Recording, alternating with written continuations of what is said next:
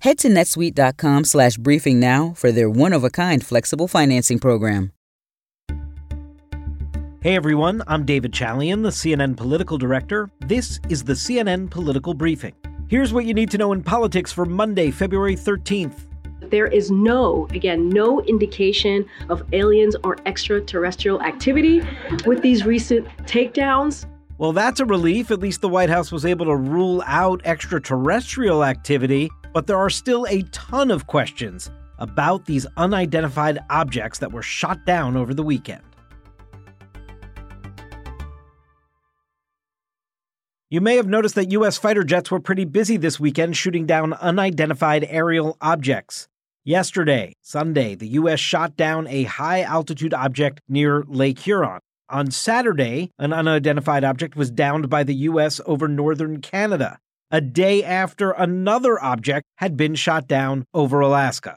Not to mention that actual Chinese spy balloon that traversed the continental U.S. and was shot down over a week ago off the coast of South Carolina. Now, there's no indication so far from officials that the unidentified objects have any connection to China's surveillance balloon from over a week ago, but national security officials and lawmakers remain on edge. President Biden ordered all four shootdowns, but he hasn't said much to reassure or inform the public about what's going on just yet.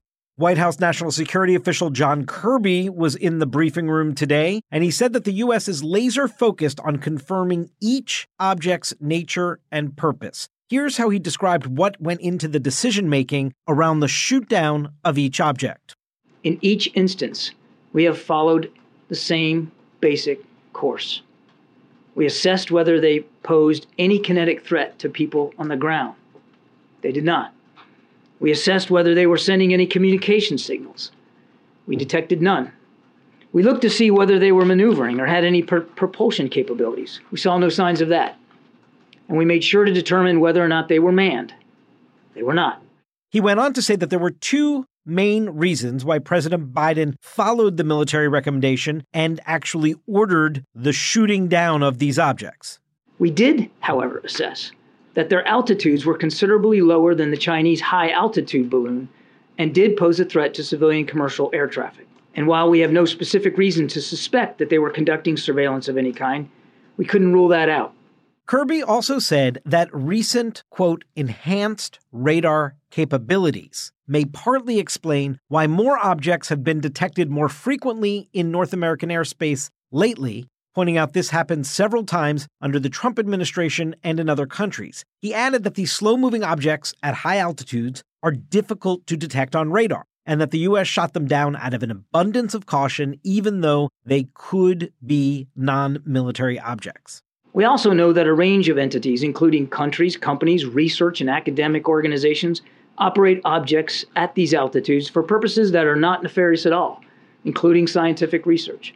CNN has spoken to multiple U.S. officials about these shootdowns. Two U.S. officials tell CNN that the objects that were downed over Alaska, Canada's Yukon territory, and Lake Huron, those three from over the weekend, they all looked different. These sources also say the three objects shot down over the weekend were smaller in size and flying at a much lower altitude than that Chinese spy balloon that was shot down last weekend.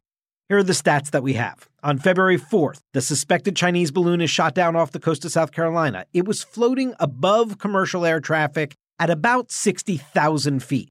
Then this past Friday, a U.S. fighter jet shot down an unidentified object off the coast of Alaska, followed by the object over Canada on Saturday. Both of those were traveling at about an altitude of around 40,000 feet. The most recent and lowest altitude object was taken down yesterday over Michigan, over Lake Huron. That object was flying at about 20,000 feet. A senior administration official told CNN that the object shot down yesterday over Lake Huron was octagonal in shape. Multiple officials said the objects shot down over Alaska and Canada were believed to have had payloads, meaning something is being carried by the object. Now, Admiral Kirby said the recovery efforts for these objects are going to be tough, and here's why. I think it's important to remind the objects in Alaska and Canada are in pretty remote terrain ice and wilderness, all of that making it difficult to find them in winter weather.